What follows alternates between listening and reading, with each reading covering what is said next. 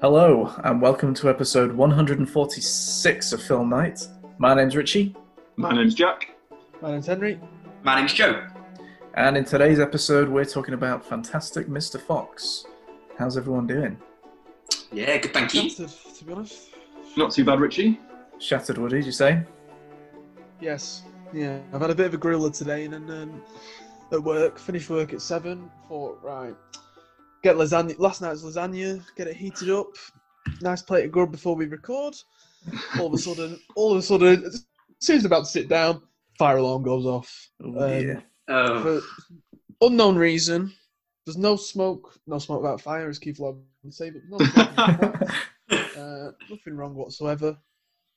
I'd have been up, up and down those stairs, three flights of stairs, putting this code in and bloody resetting the system, and oh Christ Almighty! So, yeah, I'm a bit, bit shattered. I bet our neighbours are pissed off as well because we've been it's, twi- it's gone off twice now for no apparent reason. All right. Sorry to hear Um, about If that. you fingers crossed, I've sorted it now. Has Well, she got any? There's no, there's no like I said, there's no diff- there's no um, problems, no incidents or anything. It's really, really bizarre. Has her indoors got any clothes made out of polyacrylic? Because you know what happens with that? Woof! Whole place will go. up. What, what the whole place will go? Woof! Woof. it's obsessed. Uh, no, there's been no, there's no, uh, no foul play or anything like that. It's just, uh, just Trey Bizarre, really. So i- i- if it goes off again, which I don't think it will, um, I'll just have to leave a call, lads. But um, Okay. yeah, that's No that's my evening. All right. Well, uh, sorry to hear no. that. Uh, hope uh, my other two colleagues have had a bit better, bit of a better day. yeah, yeah. Yeah, it's no been drama alright. to report. Good. If only, if only there was drama to report, that'd be nice. But yeah, Yeah. no. I've watched a film. There we Oh, go. is it this film or a different film? Yeah, yeah, it's this film. Oh. Okay then. Cool. Costa, have you Yeah. have you had a haircut since our last recording? Because last time you wore a cap, didn't you? I did wear a cap. No, I, I'm, I'm, I've, I've not had a haircut. It's still as long, probably Oh, longer. Ooh. Yeah, just from the angle there, it looks like it might have been cut, but Oh no, it's the but the back's the worst. It's just all yeah. Get I'm gonna need a ponytail. ponytail soon. I was just about to say that. Yeah, That's, we're, Oh, desperate, no. we're desperate for filler tonight, Ponytail. aren't we? Jesus. yeah. I don't know about you though. Does it not seem like two minutes since we were recording this last week with Vice? yeah, it has gone quick. Yeah, yeah, very quick turnaround. Well, Very it's the, quick turnaround. I've, First- I felt it's gone really quick. well, it's the first Last time week. in a long time that it's only been a week between recording, I think, isn't it? Mhm. Yeah, Yeah, it pretty, will be. pretty much. When is- pretty yeah. Much. Getting back on board with things Yep, yeah. since the last two years. providing Yeah. people with some much needed, light-hearted content Yeah, um, to take their mind off things. Yes. definitely. Uh, speaking of which, um, we were just having a discussion um, off air before about Letterboxd. Um, and I, I think Jack would like us to continue the discussion while we're recording, so that everyone can hear, because it's quite a, quite an important topic. Yes, um, I think it is, and I think it's an issue that a lot of film fans will um, relate to because Yeah. it, it's an it's an awkward subject. So I'm just putting it out there before I raise it because it's gonna it's gonna get It's- people sweating. It's controversial. Um, It's con- I'm already Controversial. sweating, son. I was gonna say, as much as Henry. yeah, um, and it is something we've spoken about in the past, but never on air. So I thought, why not bring it up now? it's something that just keeps coming back up. Jack keeps asking me uh, my opinion on this subject because he just doesn't know what to do. And I'll be honest, I don't. I don't like having to answer this either. I don't like thinking about it. Yeah, well, I keep bringing it up, Richie, because it keeps waking me up at night in cold sweats. Yeah. So, so my question is to you three and everyone listening: is if you were to start a film, oh, and by the way, this is regarding the app Letterboxd, and I'm sure most film fans would already know about this app. Um, or to be fair, any other any other film app that where you um, log films, it would this problem would occur for that as well. So if you've started a film at say 11 p.m. and you finish the film at 1 a.m., which day would you log it as? Hmm. Now, there are a couple of ways I like to look at this. The first, my first rule is, and this is the one I tend to adopt, I always tend to log the day that I finished it on. Always. Yes. However, right. So it gets to twelve oh one. You're logging it for the the next day. well, that was my rule. Yes, is when I, whenever I finished it, is the date I would use. Hmm, I don't know about that. Well, this is it. This, see, this is why we need to talk about it. Yeah. Now, my other my other thought with this is, and this obviously puts my theory to shame. Really, is like you've just said. If it's a two and a half hour film, you watch the first two hours on Friday, and you watch the last half hour on Saturday. It seems a bit odd to log it as the Saturday. So I'll I'll open this up to the floor, gentlemen. Please give me your opinions. Okay. Has anyone got any other I- an- I- actual I- opinion? Yeah, I mean, I would personally go with the day that you started it. So if Oh. you if you if you're doing it at eleven o'clock on a Friday night, then you finish it at one o'clock or whatever, half twelve on a Saturday morning, I'd go with Mhm. Friday night as that's when you watched it. Because that's when you when you sat down and you thought, right, I'm going to sit down and watch this film. It was eleven o'clock on Friday night. Now, if you're going to do it in two halves and you're going to maybe watch like the first half from 10 till 12 and then the next half Saturday evening, I suppose I'd go to what Richie said before and you may work out how much you've watched each day and probably the majority of it you, you allocate to that out. you allocate, you allocate to that day. But I I'd generally go with the day you started it. Right. So let me set a scene here for you, Joe. It's on. Friday night, eleven o'clock at night. You're thinking, Yeah. "Ugh, I could just get stuck into a film right now. I'm normally not, no. That's the Well, thought that goes through. it's a James. I'm, hypothetical. norm- I- I'm normally tucked up in bed at that time. it's a hypothetical, Joe. Let's just go with it. Uh, okay, go. So eleven o'clock on a Friday night, you pop on Yeah. Ferris Bueller's Day Off, right? Uh, yeah, you get. I feel like I've got that film somewhere. yeah. Go on.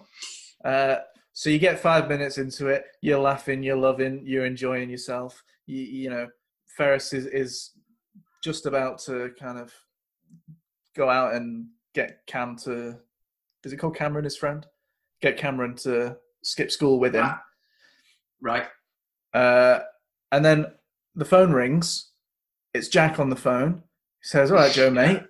Um, I've had a bit of an accident, and I'm Right, God. And I need to be taken to A and E. Please, can you help me?" Jesus. Flipping it, right? Okay. So you say, "All right, Jack. Uh, I, I'm sort of in the middle of a film here. Is it? Is it really that serious?" He says, "Joe, mate, my my shin bone is sticking out of my leg as we speak." Uh, right. and I, I, I'm afraid that if you don't come and help me, I will bleed out and die. Right. Um, so, so I guess my first question would be: Do you stop watching the film, or do you carry on? And you your- okay. I, I, I mean, first of all, I'd ask him what he's actually done to cause the injury. Okay, And it's skeptical. definitely- skeptical. It de- no, but it depends on if you've been drinking, doesn't it? Because Ah. if you've been drinking, then you can't go out. So that really depends on it. But no, Yeah. I would no, of course, of course. If he's injured, then I, Go and And stop help. the film, Stop yeah. the film. Go. Okay, so you've you've only watched five minutes now of Ferris Bueller's Yeah. Day Off. You know, he's barely even he's barely even got out of bed. okay, yeah, Uh, so you so you eventually come back uh, Yeah. after Jack unfortunately hasn't made it. Uh, oh god, right, and let's face let's face it, it's going to be the next day by now. Even if you start watching again, it's, yeah. it's way past midnight at this point. What are you doing Right, then? yes. You're, you're telling me you're going to log that on the Friday? Well, no, no, I'm not even going to watch the film if Jack's passed away the night before. Oh. You'll never watch the film again. well, no, I, I will. Well, maybe not the day after. I, th- I, I, I think Hmm. if, if, if, if something like that's happened, but no, Sometimes if you're going Joe, to watch five I think- minutes, then I would I, I'd, I'd go back on the Saturday and just start it from the beginning if it's five minutes. Sometimes, Joe, I think you and I are very different people. yeah, we, we we may well be. Well, that's interesting. I, I personally think that maybe it has to be taken on a case by case basis. Yeah. Um, yeah, I'd, maybe one rule doesn't fit all. Um, Mr. Woodsford, you're very, very quiet over there. Is this because you have no interest, or is this because you're mulling it over so hard? Well, it's it's something that I can't. To be honest, I've not really thought about before. Um, I kind of like Pepster. I I wouldn't really sit down to watch a two and a half hour film at eleven o'clock at night in the first yeah, I mean, to be fair, it's, if I was watching it's something rare. at like ten, and it, it, yeah, yeah, it's rare. But if I was watching something, yeah, and it went over to midnight, then I probably would just log it uh, the day that it, it, I finish it in. So if it's Right. Friday, I'd finish it on the on the Saturday morning. I'd put Saturday. Right. That's what Um, I think, you see. So that's yeah. going against what Pep thinks. It's going against the boss, but that's what I would tend to do. Yes, um, Oh, I, t- I get that. without giving it that Nothing much makes me thought, really, uneasy. because really, Yeah, it's not right. It's not right, is it? You haven't watched it on that day. Yeah, but you've you've finished it on that day, haven't you? Technically, Yeah. you finished it on that day, even though it's in the early hours of that day. And often, and It's in often with a midday. lot, often with a lot of films, the ending is often, you know, an extremely me- like let's let's take where um, with this. let's take "Call Me by Your Name" for example. That incredible ending and that shot that it leaves you with throughout all the credits. That memory and that moment happened on the Saturday, but you're gonna look back in 20 years' time and think, "Oh, I watched that film on the Friday." But you had that incredible experience of watching that ending that will stay with you forever on the Saturday. Well, why does that ma- why does that matter? You've set yourself up for failure here. Well, yeah, that doesn't really matter, but you've set yourself up for failure with this argument because conversely, what if you decide to watch Up? And there, quite clearly, the best part of the film is at the very beginning. Then what are you going to do? yeah. Well, this goes back to our one one size doesn't fit all. I'm afraid. Yeah. Um, I think really the, the best. I think really the answer is you've just you've got to be careful out there, and you've got to just try your best to avoid this kind of scenario. yeah. If you get yourself into this mess, you've got to get yourself out of it. Yeah. Um, but yeah, it's just an interesting one, and um, Maybe there's a anyone case for saying just don't log it at all. Doesn't count. Whoa, you can whoa, watch- whoa. Well, I, well, maybe that's not true if it's if it's over the time. But say you started watching it and then stopped and then started the next day. Maybe then there's an argument for saying don't bother logging it. Oh well, if it's me, if it's a 2020 film, I've got to log it. Because otherwise, I ain't getting my I ain't, I ain't getting my 10. So take what you can get. No. Yeah, He's got to get, he's got to get his count up. I've got to get that count up there. Flipping it. Well, there you go. You see, just amongst us four, quite different opinions. So, if anyone listening has has something to say on this topic, we'd be very uh, interested to hear it. Nobody does. Yeah, they do. Okay. Um, well, I think we've wasted enough time on that for. for no, Yeah. that was, that was that was enlightening. um, so I guess we'll just get into this week's review, shall we? Let's yes, that's it. sensible. I think yes. Okay. Um, this week we're talking about uh, 2009 film Fantastic Mr. Fox. Here's a clip. See some hustle. Coach, we don't have whack bat where I'm from. What are the rules? There's no whack bat on the other side of the river? No, we mostly just uh, run grass sprints or play acorns. Well, it's real simple. Basically, there's three grabbers, three taggers, five twig runners, and the player at whack bat. Center tagger lights a pine cone, chucks it over the basket, and the whack batter tries to hit the cedar stick off the cross rock. Then the twig runners dash back and forth until the pine cone burns out and the umpire calls hot box. Finally, at the end, you count up however many score downs it adds up to and divide that by nine. Got it. Going for Ash. Substitution! Fantastic Mr. Fox is directed by Wes Anderson and it stars George Clooney, Meryl Streep, Jason Schwartzman, Bill Murray, Willem Dafoe, and Owen Wilson. The synopsis is uh, Fantastic Mr. Fox, bored with his current life, plans a heist against the three local farmers. The farmers, tired of sharing their chickens with the sly fox, seek revenge against him and his family. What did you three think of Fantastic Mr. Fox? Do you want me to go first? If you want, Pep, yeah. Okay.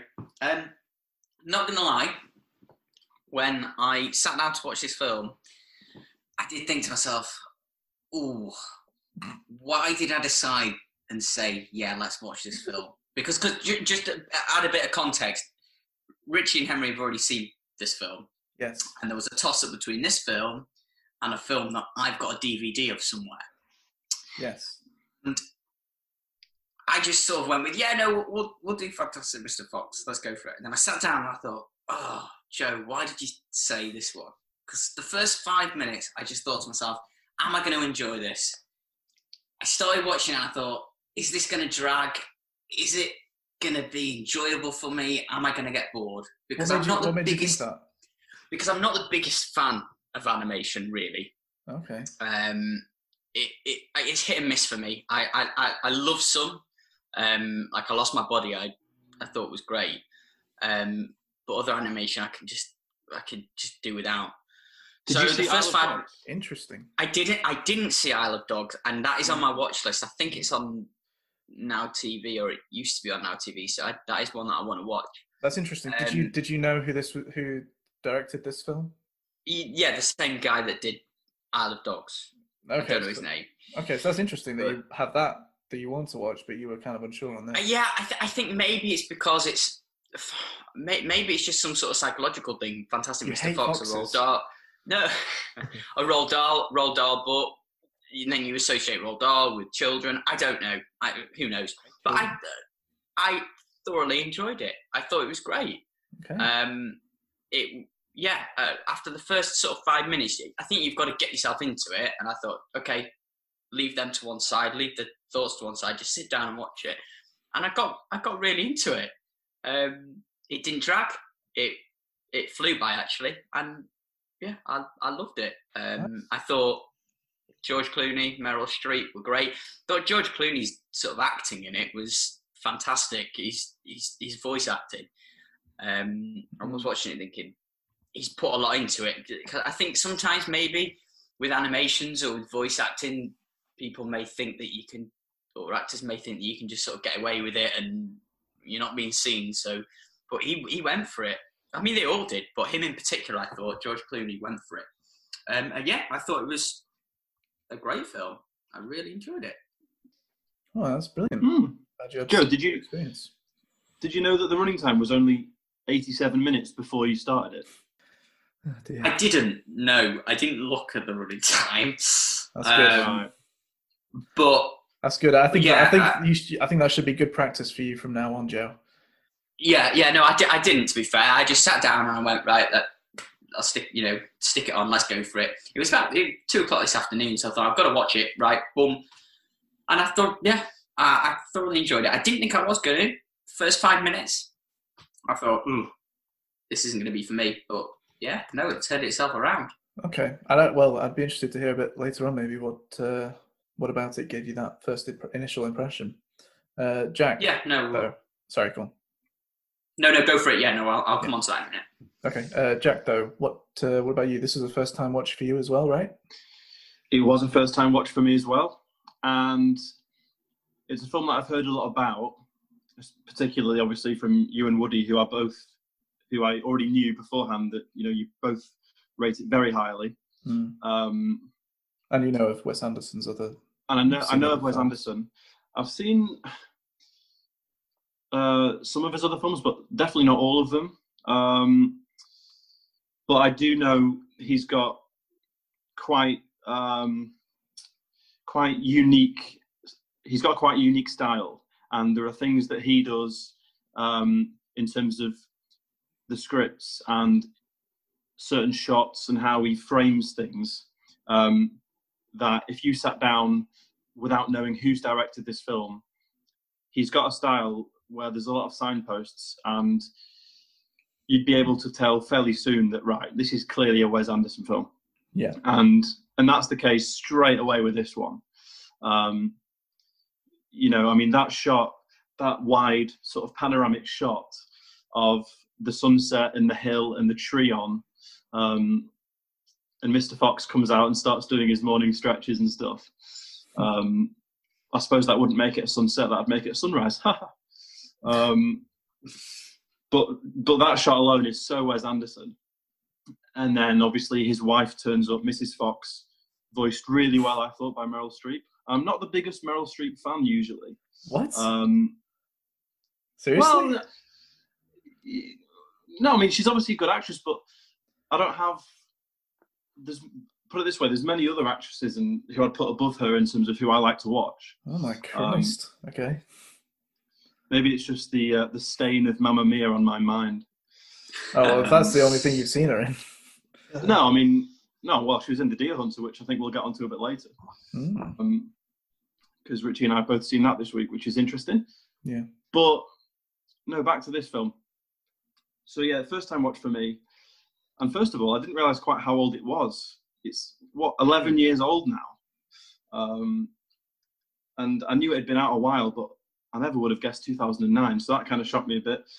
But I'm really glad to have finally seen it. And basically, I echo Joe's thoughts. I, well, apart from the bit about the beginning, because I was in it right from the off really i loved how it started and how it just bang his wife turns up and it has that very wes anderson style about how the characters go they just jump straight into there's no pleasantries or greeting it's just straight into the conversation Hmm. and you sort and you're sort of thrown into this world and um, all the way through it was just such a fun film to watch i had so much fun watching it it was hilarious. The li- the, the writing is just, you know, inspired. Really, it's and and even though it is based on Roald Dahl's famous children's book, it's it's really quite different. He's he's taken it.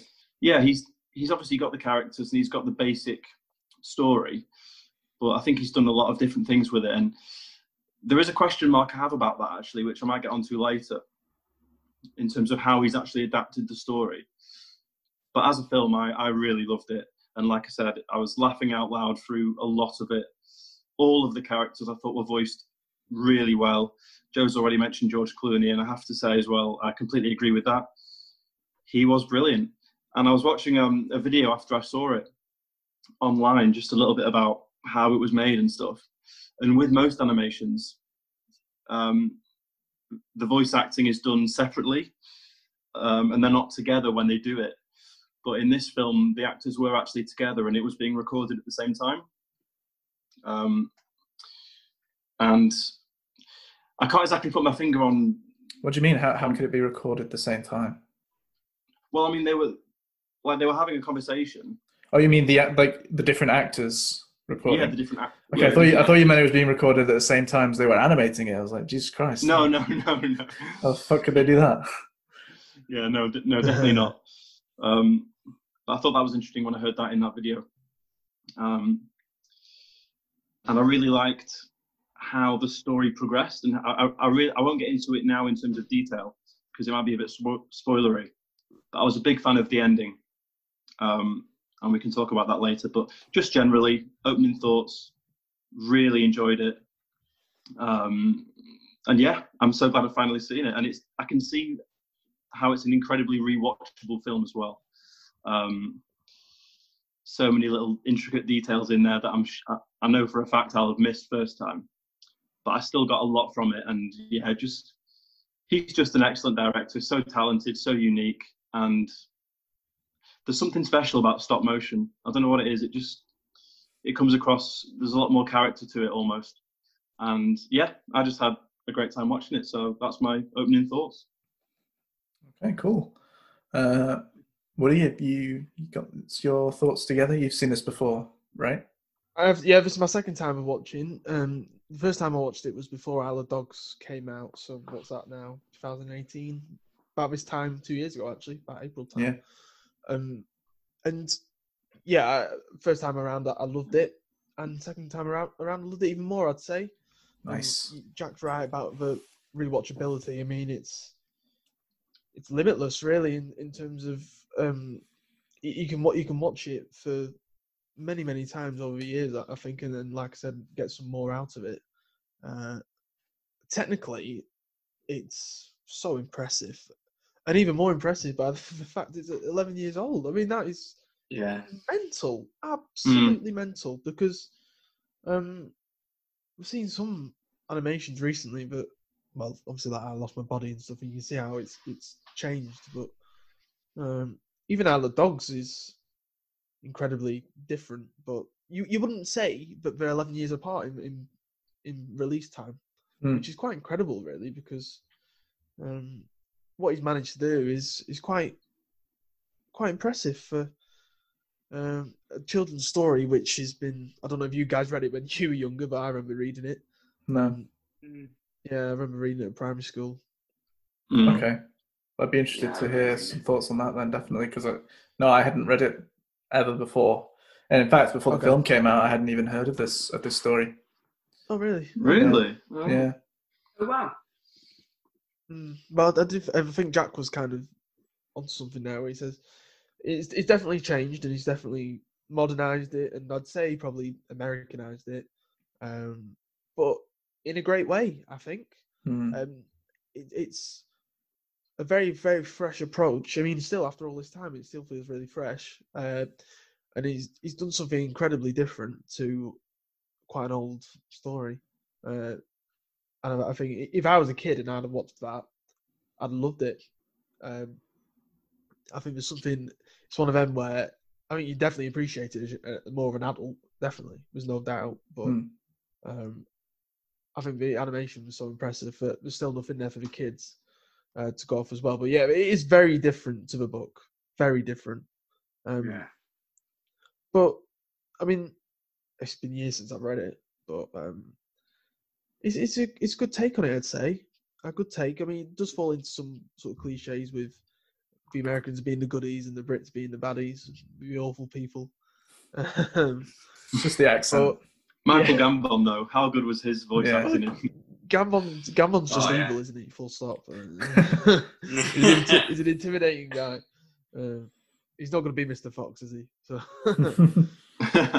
but no, it, it's all, it's one of them where you, you finish it and you think, well, it's not far off perfection, really. As Pepster says, it's great length, it's funny, it's very quotable. Um, every character, I think, brings something to the table. It's it's not just because sometimes you think, wow, you look at that list, you think, Christ, a lot of big names on this billing, but they all play quite memorable characters, and it seems to be that everyone has their own scene. Uh, Owen Hmm. Wilson, for example, he only has one scene, but he's brilliant. yeah, that was the- that was one of my that was one of my the, uh, favorite scenes. Oh my god! Whack bat coach, uh, incredible, and just the details, like how long it must have taken to make that. yeah. insane, insane. Um, but yeah, yeah. Um, second time around, I, I loved it even more, and um, I'll be interested to see what he does next. And you boys, you need to see Isle of Dogs, um, because Yeah. I, I actually think Isle of Dogs is better than Fantastic Mr. Fox. Uh, Well, we didn't we? Wait, Jack, have didn't you not do- seen that? Yeah, I have. I was going to say we did an Okay. episode, didn't we? Did we? I think. Yeah, I've. I've not seen it. I think it was only Oh. Pep that. I'm sure we did. Oh, I, I, we'll have to look back through our uh, back I, mean, I just but- talked about it instead of um, Yeah, I don't know. an actual full episode. But, All right. Well, I've, yeah, I have seen it. Yeah. Okay. Um, All right. Well, I've got pretty similar thoughts to all of you. Uh, like Woody, I'd seen this before. Uh, I'd actually seen it a couple of times, um, and I absolutely love it. Uh, I think it's such an amazing film for all the reasons that you've uh, kind of all said. Um, although I, I think one thing I would say is that uh, maybe to kind of disagree with Woody here is that I think I might be leaning towards this one being better than Isle of Dogs um, in my opinion. Although I think I might need to watch Isle of Dogs again before I can make that decision, really, because I've only seen that once, uh, the first Mm. time. Uh, actually, Yeah. seen yeah. Um, but uh, but yeah, I just I I absolutely adore. Well, I love Wes Anderson's films anyway, but I adore these animation ones that he does. I think they're probably some of my favorite of his films. Um, and uh, I very much look forward to him to do, or very much like for him to do some more of them. Although I know the next one he's doing isn't uh, animated, but I'm very much looking forward to that anyway. Um, but yeah, he's uh, just an absolute genius, and he gets everything right always. Uh, the, the obviously the animation and like what he was saying, the technical um, achievement of it is is incredible. Um, and as you were saying, Jack, the writing is just second to none. And you know, not just the writing, but the way he gets uh, the actors to perform the lines is so Mhm. deadpan and so amazing. Yeah. Um, I, I just love every aspect of it. And Yeah, uh, sorry, No, no, I was just gonna, I was just gonna say that that that deadpan style of dialogue that he likes to use, you know, that almost emotionless. Um, they just say whatever they're feeling without any sort of second thought. I just, I don't know what it is about that style, but it, I mean, obviously it's the sort of deadpan humor, but it almost makes the emotional punches when they do come. It almost adds to it. Yeah. Um, I think the It other thing as well that complements that beautifully is his use of silence as well. yes. Yeah. Yeah. Um, yeah, and, and and his use of music. His his films are always scored so well. Yeah, that was another thing I wanted to bring up. I, I loved the way that he used the uh, the kind of rhyme thing from from I assume from the original story, Yeah. um, and, and turned that into the the score for this film, basically. Um, still still in my head now. Um, but yeah, just just just fantastic, and if you pardon the pan, but uh, yeah, really love this film. Love everything about it. It's one that I can watch again and again and again and never get sick of. hmm So yeah, those are my initial thoughts really. But I'd definitely be interested to hear more from Joe on Mhm. uh, on on that, your initial The reaction beginning. to the beginning. Yeah, Yeah, I was thinking about this when you you guys were talking um, or giving your first thoughts. I think it's you've got to. It's a particular, as you've all said, it's a particular way of filmmaking, and he's definitely got his style. Um, and I think if you go into it in the wrong frame of mind, which I probably did, you know, and that's my own fault. Um, I think you can. I think people could go down the wrong route and sort of feel like it's not as good a film as it actually is. Um, I think it's the the deadpan, like you talked about the deadpanness of, of the conversations. I think it was Jack that said there was no sort of no sort of gradual introduction to the characters or no sort of like it was basically they're straight off. Um, so I think that may take that that probably took me as a little bit of a oh okay. So you've got to sort of reset your mind a little bit and, and reset yourself to to th- to then get into it. I think that probably is what it was. Once you've sort of spent maybe 5, 10, 15 minutes getting into it, that's when it started to come to life for me. And I started to realise, and, and, and I looking back at it now, I, I from from word go, you know, it is a great film. It's not. I don't think just from sort of ten minutes in, it's a great film, and I hated the beginning bit. I think it was just me in that moment. I started off Yeah. thinking, Right. "What is this?" right, right. You know, looking back at it, it from start to finish, it's great. Um, but I think it's the style that takes you by surprise a little bit if you've not sort of seen any Yeah. of any of his other films before. Mm. I can Um, under- I can understand that completely. To be fair, because it is such a unique style, and also before you've even started watching it, I mean, especially if you've read the books or at least you know of the book, it, it might be like, whoa, is this really fantastic? Is this the same Fantastic Mr. Fox that I'm thinking of, or is this like so? I, I can I, I can I can completely get why it will have taken maybe a few minutes for you to just sort of um, find your feet in terms of the style. Um, but, But surely I mean, that's I the, that was the only that would be the well certainly the best way, but the only way to do it for something like it. Again, I haven't read, I don't know the story, but like surely Mm. it's not a, an a exceedingly long story filled with lots of different plot points, and you know, so I, I would presume that you know it, it had to be kind of taking it and transforming it into something else, well, Yeah. something else or something else anyway to, to make a film out of it. Would would anyone who's read the story agree with that? yeah, absolutely. Yeah, uh, He takes the idea and he makes it his own, which is obviously what we want him to do. And Yeah. um, Certainly him. yeah, definitely him. Mhm. Um, but Joe, you, you said you haven't seen um, Isle of Dogs. Have you No. seen any? Have you seen Grand Budapest? Is that, is, am I right in saying that's Wes Anderson? Yeah, you can't. It, there's no mistaking it. Yeah. Well, I've well, this is the thing, and I- I think I thought you already knew this, but maybe you don't. I I horrendously haven't seen it, so It's okay. Um, well, well, no, it's not okay because it is it is one of the ones that I'm actually really ashamed about not seeing. Well, have you seen that, Joe? Which one's that? Um, Grand Budapest Hotel. No, Right. no, I haven't. So is this- No, is I this think the this is, I first think this is my first Wes Wes Anderson film that I've seen. Good one to start okay. with. Yeah.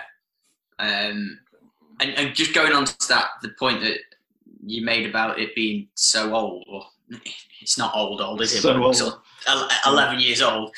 Um, and, and the fact that the animation is up there. I didn't realize it was a 2009 film until afterwards.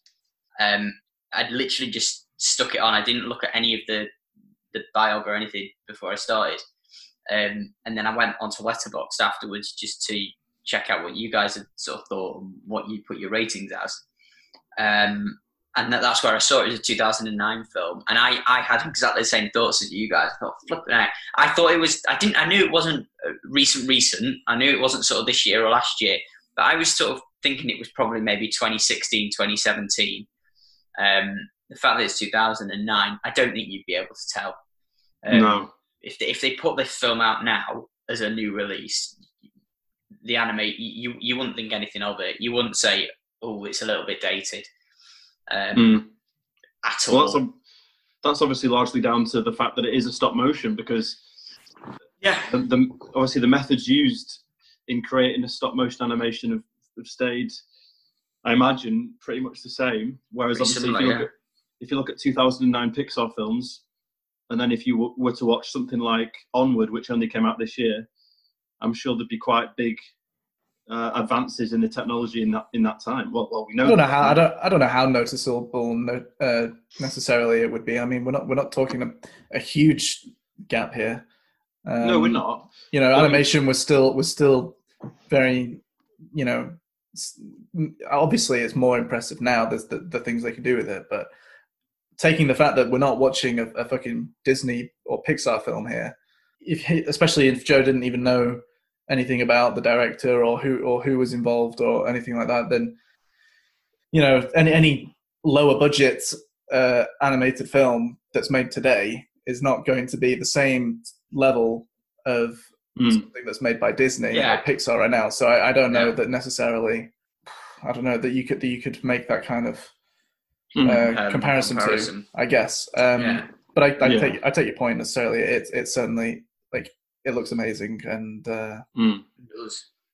you know there's so much detail as Woody was mentioning um, in every single aspect of it, and like every other Wes Anderson film, every frame of it looks like a fucking painting.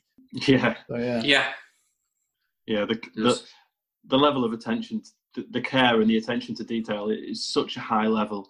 Uh, I mean, you could pause any scene, and there's that scene near the beginning um, where he's sat reading the paper, um, and Mrs. Fox is behind him, like making breakfast or whatever, and the amount of little mugs and pottery and um, everything's been handmade, and it's just.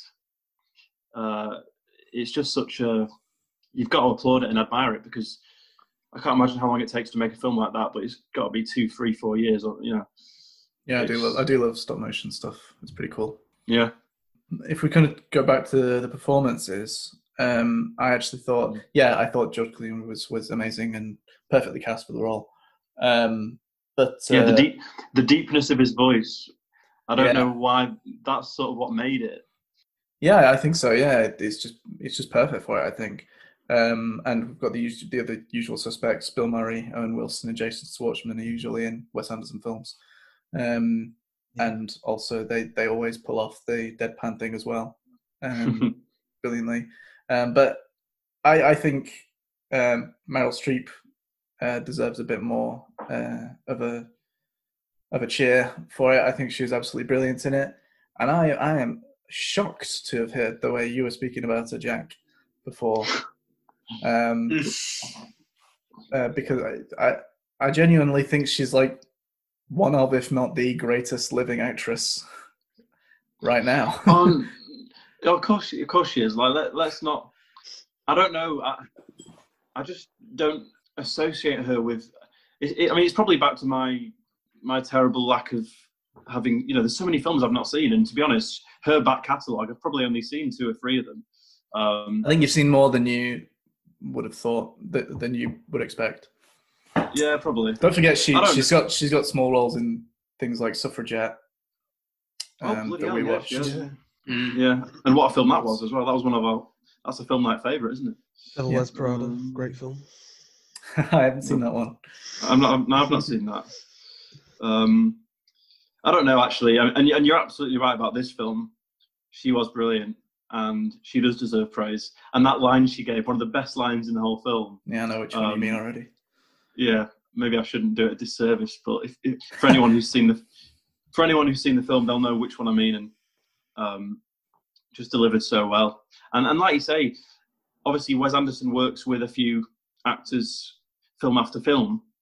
Um, obviously, because I'm sure their working relationship is great, and he knows that they can deliver on that very unique style that he has in terms of how they deliver a line.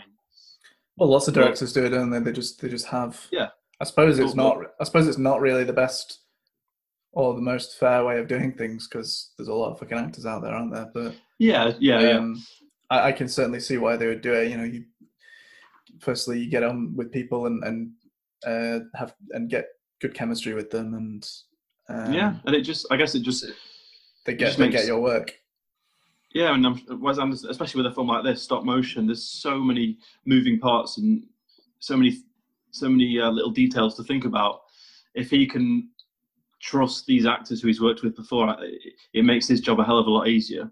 But someone like Meryl Streep and George Clooney, who aren't in that group of actors who have worked with him on on numerous occasions, it almost makes you know their performances even more impressive because they've taken to it like a duck to water and it's they've both just been brilliant and brought so much to the characters even though it is quite a monotone style That's true, but at the same time, they are fairly safe choices, aren't they?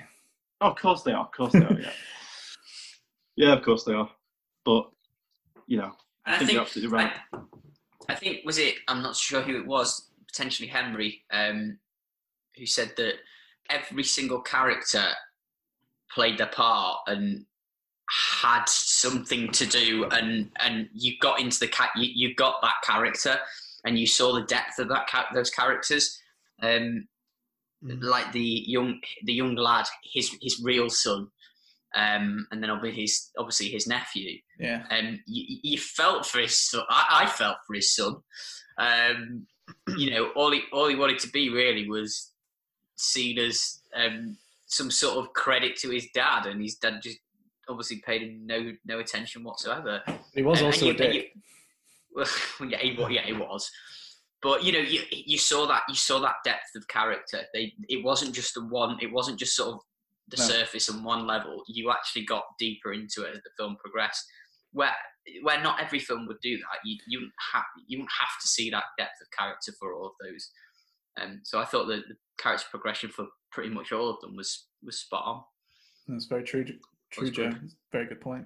yeah there were a lot of great characters and and like woody said even the the big name actors who who had a sort of a one scene you know like owen wilson with his one scene of explaining the rules of that game um but an, a, another standout for me was willem dafoe as, as the rat who i thought was fantastic Oh yeah.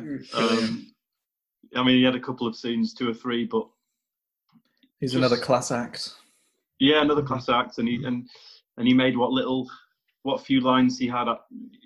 He put so much into them, and and that character was so memorable. Even though we did only see the character two or three times, so I think I think everyone did an excellent job, and and it, and it goes such a long way to the to, to the outcome of, of your enjoyment because if you even if even if one of those characters was not quite at the level of everyone else because because everyone's bringing such a high level to the table um, it can really affect things and no one did no one did bring it down um, so yeah fair play to everyone Yeah, I think there's. I just think there's so much going on in it as well that I feel like there's something for everyone in it, um, and it, it can. It surely could reach such a wide variety of audience. that's true Yeah. but on, on on that point I, I, this is this is this was my one sort of question mark and it only really occurred to me after having after it finished because, as I've already said, I loved it from start to finish. But then I thought, well, obviously it's based on a Roald Dahl book, and you know it's a children's book. And Woody said in his opening thoughts that, um, you know, we, obviously we're adults, but he can imagine a child really, really loving it um, and getting a lot out of it. Perhaps not as what, not as much as what we would get. I know he did say that as well, but I just wonder because do you think when Wes Anderson has adapted this source material, do you think his intention was to keep it as a family film, or do you think he was really taking it slightly away from the children and more towards people of our age? Because I did wonder, like, yes, it's animation, and yes, there is some, there is definitely some things in it that that children would enjoy, but so much of the jokes, it's so witty, it's so quick, it's. I'm, I, I was left thinking, well, I'm not sure a child would get a lot out of it. Um, I don't think kids are necessarily as dumb as it, we expect them to be. A lot of, I, mm. or you know, maybe that's not the best way of putting it, but they are idiots. But I mean, um, I, firstly, I don't think a, a child watches a film for anything other than, or well, not anything, but so I don't think they look for anywhere near the same things that um, no. an older person did. No. So they're not. They're not. I don't think they're really looking for. They just want to be entertained. Yeah. great story. Yeah, they just want to be entertained, and I think there's a lot of entertaining stuff here for for you know, um, for, yeah. for the kids. Uh, even if even if we're more th- looking at and laughing at the, the stuff that's more aimed at us, I think there's still a lot more that is going on for mm. the kids and stuff that they would pick up on and would enjoy from it. Um, not just the animation, but the the you know, I, I think I genuinely think that there's something for everyone in, in that way, and uh, yeah, that's true. And and the story does. But it's in terms plays... of how he's of what what you what he's trying to target. Maybe is that what you were kind of asking? Yeah, right. yeah. I was kind of wondering. Yeah, I, I wonder. I wonder what he was. I mean, and, and this, of course, may have changed through the process because you know like i said before especially with stop motion if, if this is going to take two or three years to make it wouldn't surprise me at all if what he intended at the very beginning has changed but yeah i do wonder because well I, I can't speak for him at all um, yeah yeah no it's just i don't know i was just sort of but I, I would i would just i would assume it would be more i don't know more complex than than as or less simple than that you know it's probably mm. more about just making him making something for himself to be proud of. Um, yeah, yeah. Or maybe, or just maybe his entire aim was to make something that kids could enjoy that also mm. would be just as amazing for anyone else. yeah, yeah, that's right. Well, I wouldn't yeah. say that I we can only speculate. kids film. No, I wouldn't either. And I think I, I, I, I definitely agree. Think that, yeah, I tend to think that he's just done it as a style of filmmaking after mm. years of he just wanted to try something different. Um, because I reckon it. I think Jack said before it took him three, four years, I, and the rest, I'd guess, because I think something like this would take an age to make. Um, and the same with Isle of Dogs, good because of the story and the yeah everything around it. That's going to take so much time to make. He, whereas he can stop and just do a film with humans whenever he wants, can't he? Um, yeah, yeah. I, I find it. I highly doubt that he he made it as for four kids in that way. No, no. Especially after watching Isle yeah. Dogs.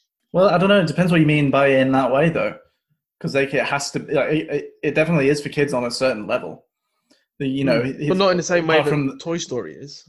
No, no, not at all. That's no. what I mean. So it's it's it's it's got different things for everyone, um, but it's it's certainly including children in the mm. target in that target. I think. Yeah. You know, apart from anything else, it's got the which is some also a, a, joke that anyone else can enjoy as well. The fact that they say cuss whenever they're yeah. you know yeah. swearing. Um, it's it's it's hmm. funny. It's funny on a on a higher level for for uh, older people, but yeah, I could still and see guess, that. I could still see that being funny for kids and stuff. So yeah, and I guess at, at the most basic of levels, the, the story, the actual story structure of you know this family of animals is uh, sort of them versus these farmers.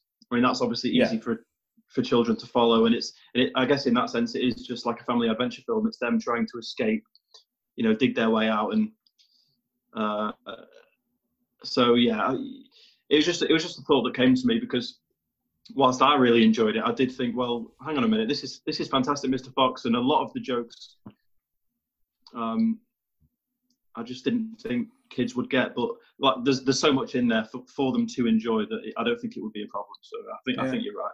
I often think back on, on, things that I watched as a kid, um, and maybe watched again and, and noticed things that uh, I didn't get before.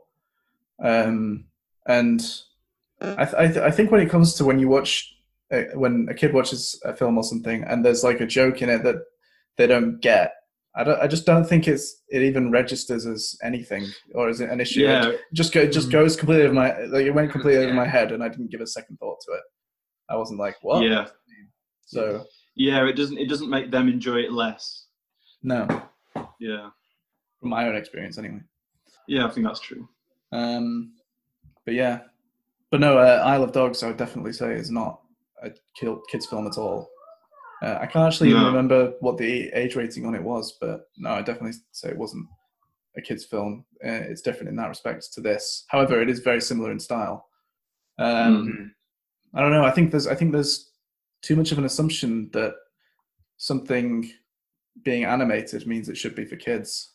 I think that's true as well. Yeah, Um, because I absolutely love animation. Um, yeah, and would like to see more stuff done with it than than just stuff that's done for kids. yeah. Yeah, Yeah, I think you're. I think you're right about that assumption. Animation is instantly categorized as categorized as for children, or at least for or at least for families. yeah, which makes Um, sense because that's you know I think for a long time that is what it was.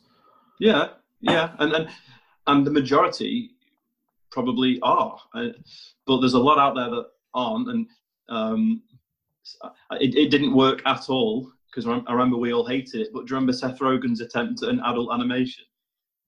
Yeah, it was bollocks It was shit. Because there was nothing. There was actually nothing adult about it apart from the fact that they said fuck. Yeah, yeah. Swearing. Apart, Swearing apart from apart from that, the whole thing was completely juvenile and it wasn't Yeah. really that And much. sausages. For, yeah, it wasn't really that much for people older than adolescents. yeah, Um, it was really uh, a disappointment.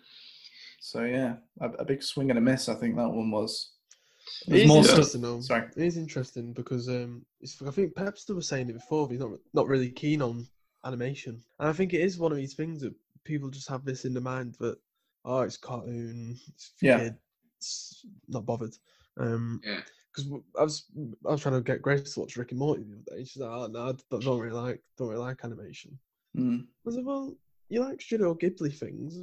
What's the difference? They're, you know, They are for kids. the style. Yeah, style, isn't it? Yeah, Yeah. that is, yeah, you'd probably say, yeah, you'd say it for both, but um, Yeah. Rick and Morty certainly isn't for kids, and you'd you'd say that very different to uh, Wes Anderson film, but um, there's something in there for adults that you, you, you don't need to be. I don't know. It's just weird. It's weird. Um, Yeah. There's- mentality, I there- think. No, I think I think it's definitely there. Lots of people. because you watched it because you watch them when you are a youngster. And Yeah, Yeah. But it- But. I mean, when you think about it, it's ridiculous yeah. to say to say you don't like to say oh I don't like Mm. animation is kind of just like saying oh I don't like comedy or oh I don't like action. But it's my um, my parents don't watch anything subtitles subtitled Right. because they don't want to read. Well, That- that's uh, more understandable. Not not reading that. Yeah, but it's the same thing, isn't it? Where you're just Yeah. closing yourself off to all these potentially Yeah. films that you're never Yeah. going to see because yeah, There's it's fr- stupid- stupid mentality. it's frustrating when you hear people say that, uh, particularly Yeah. with the sub, particularly that example with subtitles, because you just think, my God, just give it a chance. The amount of films that we've seen Mm. just on this just on this podcast, uh, and there's so many more out there. Well, yeah, I mean you're basically Um, just closing yourself off to Yeah. any film that is made from any other country than your own. Yeah, Or that speaks your language. Yeah, So I guess when you think about it in that way, it seems uh, a bit silly, but you don't often think about it in that way, do you? No, and, Um, and the other assumption, and the other assumption is as, as well as this is going back to animations, as well as the assumption of oh it's for kids or oh it's a family film. The other assumption is, you know, I want a comedy or I want a light-hearted or I want just something I can gaze at that's not really going to be too deep. I'll go to animation, but animation is is so capable of having real depth and real emotion. Um, I mean, I lost my body uh, had that impact on me, um, and there are so many others. And that's another assumption that people make is they don't associate animation with deep, sort of emotive films, but that's definitely something that animation can actually maybe do to an even better standard than other films because obviously you can do things that you can't do. and not just fam- Um, yeah, not just animated, but yeah, family family films in general. You know, just because it's a Mhm. family film doesn't mean there's not going to be anything to it. You know, we watched fucking Finding Nemo the other day. That's that's one that's just layered, Yeah. you know, packed up with layers. Um, Yeah. and uh, emotion going on there, and, and great story and everything. hmm Um, so yeah. Uh, right, so we're now going to get into spoiler talk for Fantastic Mr. Fox. Uh, Jack, I believe you wanted to kick us off with something on that. So uh, if you care about spoilers, then just skip ahead. I'll put in the description when the spoilers will end. Three, two, one, skip. There's a scene I wanted to sort of open to the floor and just get your thoughts on it because it's one that uh, maybe you could look at in different ways in terms of what it maybe meant and stuff. But this the scene where they come across the wolf Mm, um, Yeah, and they have they have that sort of two or three minute interaction. Um, and I just wondered what your guys' thoughts were on that. Um, let's go to Joe as a first time watch. This Did you have any? this was put him on the this spot. if I'm yeah yes, if I remember rightly, this is just after they've left. Yeah, They've rescued the young lad, yeah. And they see him sort of as they're going on the bike or whatever it is. Yeah. Um, I don't, I don't really think spot you can say much is spoilery about this, can you? I don't think so. Like it's pretty straightforward. Like you can probably predict how how it's going to end from the start, can't you? Yeah, Yeah. I don't think. It, yeah, Sorry, Um, Sorry Joe. no, it's all right. I'm just trying to think of it. Um, Yeah, they're they're riding they're riding out on the bike, and then they stop and they see the wolf. Um, and then then Yeah, yeah, they- puts his he tries speaking to him for a bit, and he's getting no response. Then he puts his hand up, and the wolf responds in kind. uh, yeah, yeah, yeah, got you. Uh, yeah, I thought I thought it was an interesting scene. It did, I'll be completely honest, it didn't really. I don't know. It didn't really stand out as Hmm. sort of anything in particular. Um, I've been thinking of favourite scenes. It, it wouldn't be up there with, with the favourite scene. It, wa- it wasn't.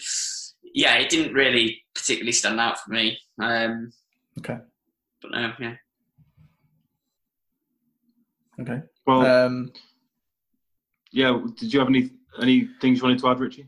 Um, well, it's definitely an interesting uh, scene, but actually, I, I'm I'm not sure myself really uh, what what to take from it. Um, Mm. Yeah, yeah, I I I, uh, I I definitely like to kind of look up what other people might have said about it. Um, I know that it's I know that it's kind of a theme that runs through uh, the film. He keeps on bringing up a wolf, doesn't he? And and Mhm. Fantastic Mr. Fox is scared of them. Mm. Oh, he's got a phobia of them. But no, I'm not. Yeah, I'm not actually sure myself on, on what to think. There, I wasn't sure what to th- uh, how to think of it at the time, so I'm not sure I can actually Mm. comment. So this kids film is really going over my head. yeah. I don't know Well, if anyone else anything else about that. What did you have any thoughts on that? Or I, d- I- the first time round, I didn't really un- get it, and the second time round, I didn't really get it either. Um, it kind of just felt a bit pointless. I, I know it was mentioned a few times, and he was scared of it, and Hmm. the whole thing with it not being to able to understand any any word that he says, no matter what language he's in. Yeah. You've got to have some kind of meaning. I just don't know what it is, Mm. and um, I don't know. If, Mm. Kind of at that point in the film, it's, it's kind of irrelevant. I think it comes quite late late on in the game. yeah. Um, I just felt. If There must anything, be something to it, kind then. of. There must be something to it, but kind of. I don't know if it's him just sort of showing off. I mean, because it looked really stunning. Um, Yeah. but Because we I see don't, really- I don't, I don't we really s- understand why it was in there. because we see a shot of Mr. Fox looks at the wolf and and it's like a close up and he's like welling up and he's getting a bit teary just Mm. just from the just from the sight of the wolf. Now, it maybe it is just like overwhelming fear because we are told he has like this phobia, but I don't know. I, I think it's probably deeper than that, but I'm not. I'm not sure. I'm not really sure what it was. Something about loneliness, maybe being a lone wolf or something like that. Yeah, I think I think you're probably on something with that, or maybe just the fact that because it's a wild like it's it's a wild animal who doesn't understand English, um, and I think Mr. Fox maybe just sees the wolf, and he because that's what they all are, even though. Even though the, the, the um, even, though Mr. Fox and all the rest of these characters are all dressed up in, you know, they're all wearing clothes and they're all speaking English. Hmm. That one isn't. They're- that one isn't, and they're all, and, and maybe that hand gesture was, you know, they both have that in common that they are both wild at heart, and even though, I don't know, even though Mr. Fox, um, put, you know, he's trying to look after his family, and he's and he's trying to, he's got this persona, and he's very human in in many ways. At but the end of the day, yeah. he is a fox and he is a wild animal and i don't know it's Yeah, interesting I think I think you might be on. Say, I think there's something to that definitely, um, because yeah, that that is again something else that he kept on saying, isn't it? You know, why do you keep doing Mm. these things? Because I'm a wild Mm. animal, and stuff like that. Yeah, yeah interesting. Yeah. Um, all right. Uh, have we got anything else uh, to mention about Fantastic Mr. Fox? Or um yeah so i just wanted to quickly uh bring up the ending and just see what everyone thought about it because i thought it was a really good ending and mainly because at the start of the film or near the beginning in that kitchen scene where he's talking to his wife and he's reading the paper he he states that he he does not want to live in a hole anymore um, and he's going to do something about it. And and then obviously the film goes on and he looks at buying that that other house and and, and despite everything that they go through obviously they all do manage to escape the farmers and um, they come out relatively unscathed i know they lost he lost his tail and stuff but even even after all that the end at the end they are back underground um, I know, I know the the very last scene, which I thought was brilliant as well in the supermarket. Um, uh, but just before that, they actually because they come out of a thing, don't they, from from underground? So I just liked how it sort of came full circle and and sort of emphasised the point that just yes, they're okay, and yes, um, Mr. Fox has managed to keep his family together and all the rest of it. For better or worse, underground is actually where they belong. Sort of sort of going back to what we said during the wolf chat um, about how they are wild, even though they wear clothes and they speak. They're wild animals. So I liked how it didn't end with them in some fancy house somewhere, or you know, I liked how it finished with them ending up back where they started, really. Um, and I just maybe wanted to get get your guys' opinions on the ending. uh, yeah, well, you you've pretty much just wrapped it all up. what it was Yeah, I know, doing I know, but like, yourself. Yeah, yeah. I know, uh, but did you did, did you appreciate it for that reason, or did you, you know? Yeah, were there any definitely. It's it's it's like it's like you say. It it, it all um it, it all goes back to um the very cyclical nature of the film is reflecting the cyclical nature of uh, Mr. Fox's personality. Um, Mm. You know, he's always going to go back to being who he is, and so the film they end up uh, pretty much doing just about doing what they were doing at the beginning. Brilliant. Yeah. Yeah, yeah. It's full circle, doesn't it? Yeah. So yeah, that, I think it's a good point Okay. about the film, and you uh, did a good job of. Uh, I think Cool then. from my perspective, I thought that he was he was always striving for sort of excellence, and he always wanted wanted just wanted a better life for his family, didn't he? Yeah. Um, Mm. But then, by after everything that's gone before it, by the time we get to the end, he just realizes that he was already perfect for what he had, and Hmm. um, he was he should have just been content with what he had in the first place. I think that that was kind of a something on the- on the second watch that I got a bit more yeah, out of it, and um, you know, like Pepster was saying before, he felt sorry for the his uh, George Clooney's Mr. Fox's son, um, and he's he, the son's always trying to impress him, and Mm. then by the- by the end of the film, they have that nice moment, and he and Mr. Fox says to his son that you know you're perfect the way you are, sort of thing. Yeah. Um, and I think yeah, I think it, it does come full circle, but in a way that he's tried to cha- to make change. It's, it's not gone the way that um, he wanted it to, but at least he's still got his family. That sort, of, and I think that was the uh, the message that was also trying to come across. Adding Yeah. to what to what Jack said, and I think Jack's right. But that was Mm. just another takeaway that I, I got from it as well. Yeah, no, that's Uh, true. Yeah, good point. Very good point. Good message Yeah. as well. Yeah, yeah, nice. Cool. Okay. Um, anything else? Any other points or? are we- no, are not we from done? me. I Okay. think so. All right. Cool. Well, that was good. Um, all the same. Um, favorite scenes then, guys. What do we got? Uh, I've got one. Wow. Oh, Um, there is a lot of great scenes, but this this one, it was funny, and it and it also had that. I'll just say what it is. okay, so the scene where is it Ash, the the son? Yeah. yeah. Yeah. Um, the, the cousin has just arrived. Kristofferson's just Yeah. arrived, and um, and it's their first night, and Kristofferson is stood in the bedroom saying, "Do you mind? Do you mind if I sleep somewhere else? Because it's not very comfortable under the table." Yeah. and um, and he's just sort of sat and he's just reading his book, ignoring him on his own comfy bed, sort of shouting down things like, "Oh, I can't remember exactly what he said, but basically, no, you've got to sleep there." Um, and then he does. He gets under the gets under the table and and starts sort of sniffling, and I think he's crying. Yeah. Um, and Ash hears this and you know perhaps realizes at that point that he's not been he's not been a very nice guy about it and he gets up from his bed and goes down and turns on the play turns on the the, the toy Right. train set Yeah.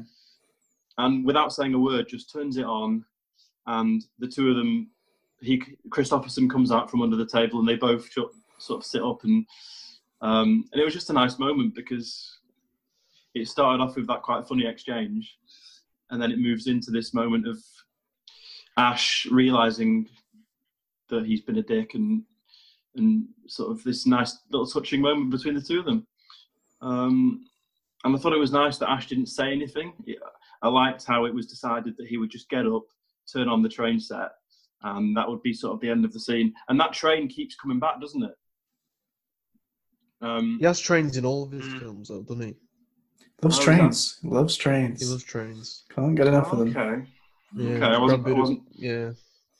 Oh, okay, I wasn't. I didn't realise. Um, but I noticed throughout the rest of the film, usually on just a wide shot, usually a transition, there'd just be a train in the countryside going past. Hmm. Um, but anyway, uh, yeah, I think that was my favourite scene. That is a very good scene, Jack. Yeah. Um, has anyone else got theirs yet? Yeah, I think I've got mine, but I would say that it's, it's a really hard one to pick because Yeah. there's- there's just so many standouts, and it's 90 minutes where, um, although you, there's definite scenes, it, it does really it does flow continuously. I think. Hmm. Um, but one which I, I I loved it, I thought it was hilarious. Really, really made me chuckle. Um, and it's a brilliant cameo by Jarvis Cocker of when he he was the guy. I love I like Jarvis Cocker anyway, but like the um the campfire guy and he's doing this Yeah. little Oh yeah. yo- yodeling, yodeling. Um, apparently that was that was in, improvised. Jarvis Cocker improvised Oh that. wow. Oh, that's Really? bad. Well, that's just lazy songwriting. well, uh, that makes it even to me. That makes it even more impressive. Um, and I, I just find it really funny. Like, um, it, it was a good because it wasn't just. Oh no, it was. Sorry, yeah. He, it was, the camera was in. It, the camera was where you'd think the fire was, the campfire, uh, and it was just spinning around essentially, wasn't it? With all these different characters. and and as funny as it was, Gambon just strolls over and kills it instantly Yeah. uh, what are you doing?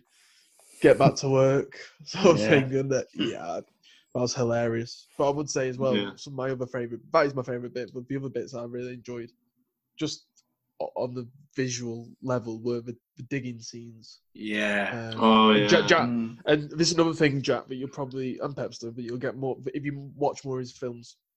And what I find incredible is the symmetry in the shots. Mm. Um, he, he, he Wes Anderson gets. It's like I think was it Richie who said it's like every every scene's a painting. Uh, Yeah.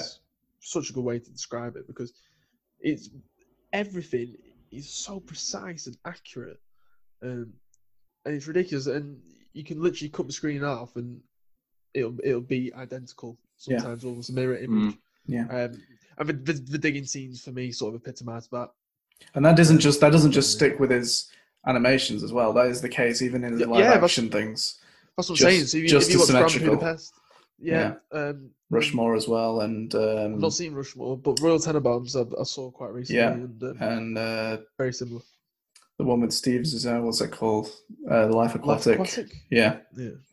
Again, I'm not seeing that. I do want to, but Hmm. um, yeah. So Jarvis Cocker for me, that was my favourite scene. But so many to choose from. It's, it's difficult. It is yeah, difficult. yeah. I'm struggling to be honest. I mean, I'd probably go with um, the bit where they dig, and then it, it's a wide shot. So, so it is a continual scene, really. And it's the dig, mainly the digging, but they they the wide shot of them being in all three, and they've got everything out of all three sort of um, farms, and then it cuts to the little Mm. caravan, and the three of them Yeah. are in there, and you go, "What do you mean he's, they've got everything?" And then he just starts trashing this caravan.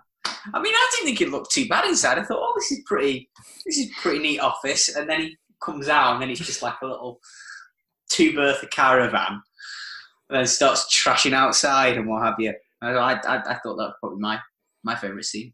Yeah, that's good. I, I, that is good. I, I like. I, you've kind of brought up a good one there with that. I, I do like that whole heist, basically.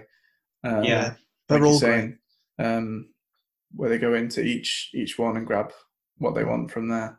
Um, and I love the I love the bit with uh, uh, Michael Gambon's wife, uh, who do- doesn't see Yeah. very well. Um, Yeah. I, lo- I loved all the, her moments as well. They were good. Um, so yeah, but yeah, I'd kind of go generally just with with that kind of thing. The heist, Mm, it was good. yeah. Yeah.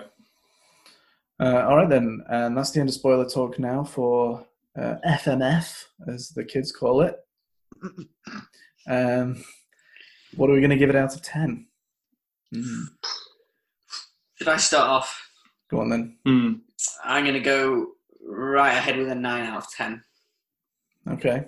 and there is there is room there to Mm, for a little bit of a squeaky push up if it comes to a rewatch. nine and a half, maybe. You'll never give a ten. I'll never give it Joe a never gives a 10. mm. Okay. Uh, you guys got yours? I think I'll, Oh, I'll match Pepster with a nine. Um, Okay. Yeah, even even on a second watch, um, I think I probably would have given it. Well, I gave it four and a half first time, and I I stick with that. Um, mm, Cool. It's I I said before it, it's personal preference, of course it is, but I, I prefer Isle of Dogs. Um, Yeah, yeah, I mean, yeah. Christ, there's, there's not much in it at all. They're both amazing films, so yeah. They're both inc- yeah, they're both incredible, both incredible films. Um, but for me, yeah, I I- it's not. It's still on that. It's still on that level. It could go. It could go up. You know, on a third and fourth watch. Who knows? Mhm. Um, but yeah, I think I'll hit it with a nine.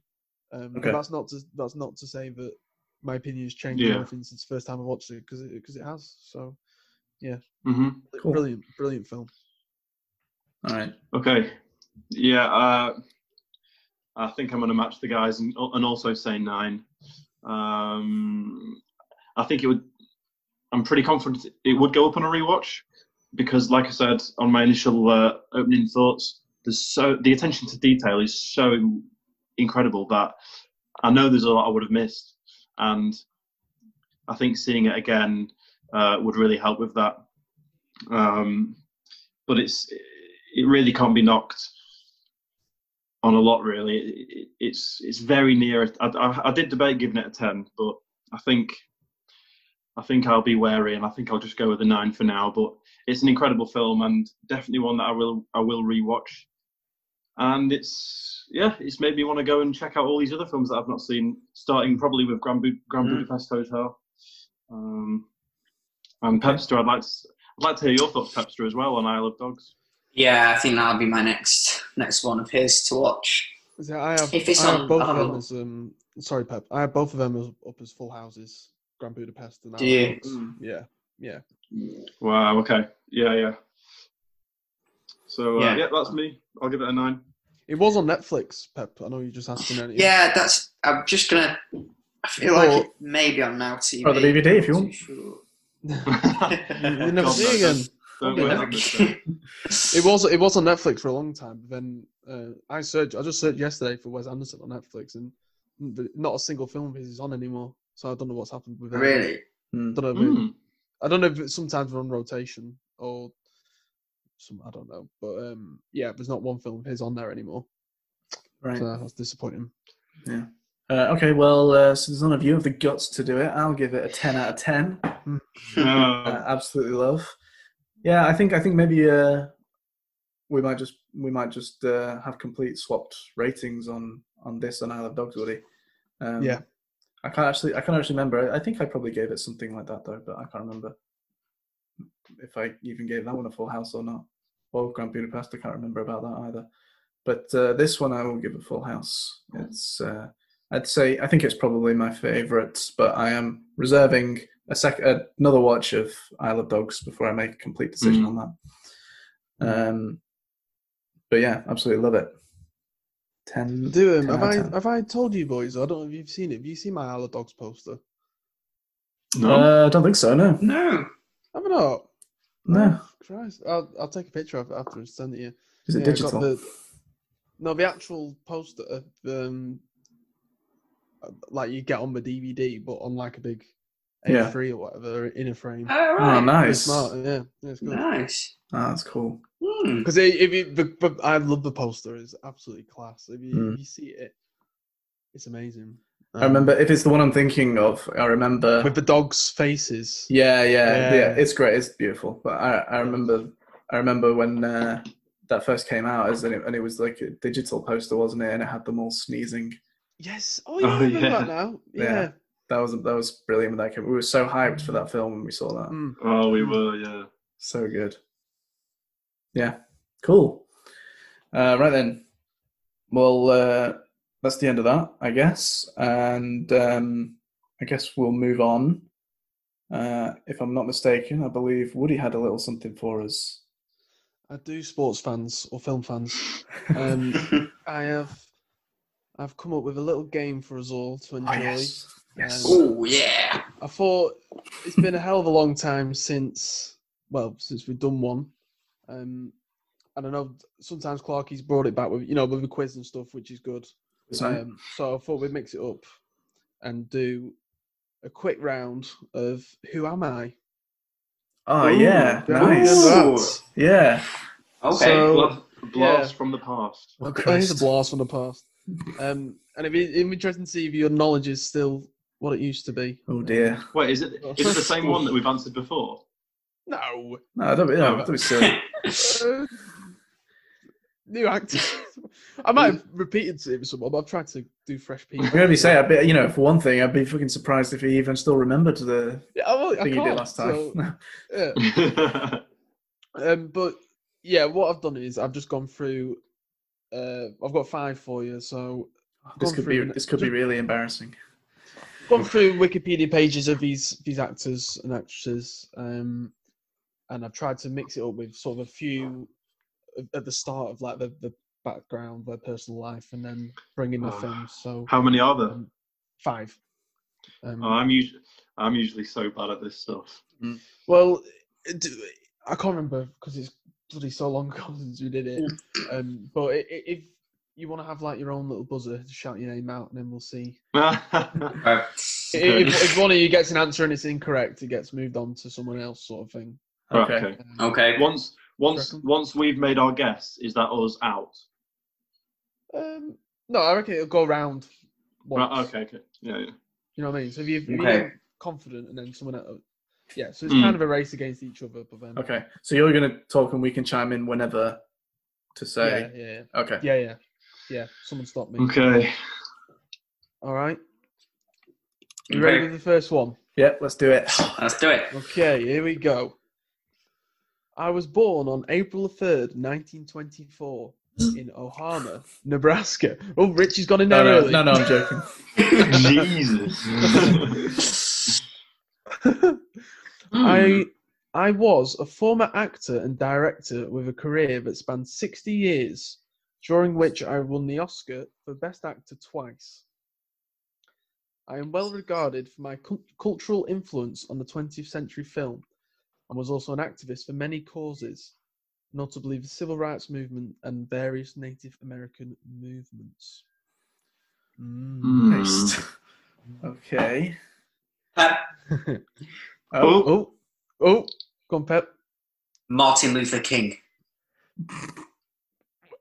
Incorrect. okay. He's, he's not an actor, is he? Oh no. I'm messing. I'm, I'm messing with you. It was a good Uh, guess. right, okay.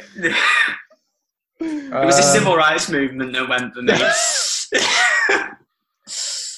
Okay, I'm well- struggling there. I'd say that's not Pepster's. Not Pepster can have another go then. yeah, that was a joke. All right, I'll move on to the next. Where was he born again? Sorry. Or she? Uh, Ne- Nebraska. Christ. Somewhere. Wait, have you said you haven't said he or she yet, have you? Um, I don't know if I had. Had you? Oh. They were born in Nebraska then. Is it Oh. he or she? I can't remember now. Oh, fuck. Having studied with Stella Adler in the 1940s, I was credited with being one of the first actors to bring the method acting system to mainstream audiences. I never knew that. It's quite interesting. Uh, I was hmm. known for my tum- tum- tumultuous, I hope that's the right word, personal life and large number of partners and children. I was father to at least 11 children, three of whom were adopted. Boris Johnson? Still no one I- though? I have no fucking clue. Okay, Nebraska, well, 1922, so that, that means they're 24, I think. 24, yeah. 1924. 24, so 98 or 90, 96. Well, no, noted how I said former. There's a clue. You said what? Okay, so the dead Former. The, dis- the Oh, deceased. okay. east. Yeah. Right, okay. But um, the, the next two will be about film, so you, you this might open the game up a bit here. yeah, Christ. I initially gained I initially gained acclaim and an Academy Award nomination for reprising the role of Stanley Kowalski in 1951 film uh, A Streetcar Named Desire. Very famous film. yeah. Hmm. And I then won two Oscars for Best Actor for my performances in On the Waterfront and The Godfather. Marlon Brando. Oh, Correct. Oh. Marlon Brando. I was thinking had when you said when with you said. Streetcar Named Desire, I was thinking Marlon Brando, but I wasn't sure. Oh, yeah. And the, the last last bullet point I had was I, I died in 2004, aged 80. So um, I didn't know that thing Oh. about the him being a method actor, though. oh no, I definitely knew he was a method actor because as I mentioned it a few times. Um, some of the films that he's been like, I think at the start of his career he he was, but then by the end of it, he, he like I said there about the tumultuous life. I think he had a few problems and he had. It was um he, he just ballooned when he was older with his weight and stuff, and I think he had some health problems in the end. Yeah. Um, and apparently, because he was a bit of a, he was a bit of a knob, really, wasn't he, on set, and he was quite horrible to people. Yeah, I've heard something about that. Yeah, and apparently when he's in Apocalypse Now, he- he's a right dick. Apparently, he wanted like triple pay, triple pay of everyone, uh, any other actor, and just turned up late. Didn't didn't even learn his lines for Right. the film. And it, Yeah. was all, it was all Mm. shot in Vietnam and stuff. Um, No, but I didn't know that he was a, an activist either. and, uh, who No. no, but I think when you got a career that spanned sixty years, you and like we're obviously Mm. on Yeah, the, the other that. side of the sixty years, it's, Yeah, you kind of forget about this sort of stuff. But no, it's, it's interesting, isn't it? I, yeah, I- that was I wouldn't have thought Yeah. I thought about method acting. I wouldn't have thought that he would be one of the first people to do that at all. No. But, but there you go. Mm. Right, so Richie gets that point then. Yay! One Wait. nil to Richie. Next one. Are we ready? Yeah. I'm an Ah. American. I'm an American writer, retired actress, and former model. It's hard to believe, isn't it? When you look at me. I have frequently appeared in comedies throughout my career, while also earning critical recognition in dramatic roles. My accolades include four Globe Glo- Golden Globe nominations, uh, three Screen Screen Actors Guild Award nominations, and the New York Film Critics Award. No, no books just yet. In 2013, I was named the highest paid actress over four, over the age of 40 in Hollywood. As of 2018, the US domestic box office grossed my film's total over $3 billion. With Meryl worldwide, Streep. Worldwide grosses surpassing $7 Uh, billion. Joe's Joe's made a guess there. Joe, Oh, sorry, sorry. Webster. Go on. Meryl Streep. Incorrect. Incorrect. Okay. Again, it's, it's quite surprising that this person was one of the highest, well, the highest paid. Right. Um, Hmm. okay. In Mel Streep's incorrect, so I'll move on to the next point.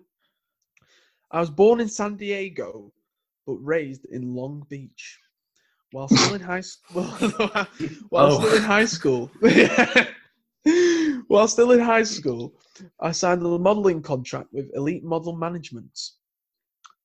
I then made my film debut at the age of 21 opposite Jim Carrey in the comedy The Mask, released in 1994. oh fuck, who was in that? Oh shit. Mm. I don't know. I This is retired from acting. So many, so many people are screaming at their podcast.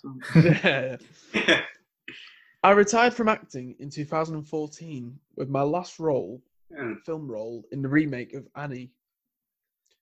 I Oh, I didn't went see on it. to- no, no, I think it was pretty bad. I then went on to publish two health books and invested in health and biotech startups. I think I'm out What? on this one. I don't think I'm going to get this. Right, this is the last one, but you might get it now. You might get it now. There's one more clue here. I starred as Mary in the Farrelly Brothers comedy hit There's Something About Mary, which brought me increased fame and a Golden Globe nomination for Best Actress in a Comedy or Musical.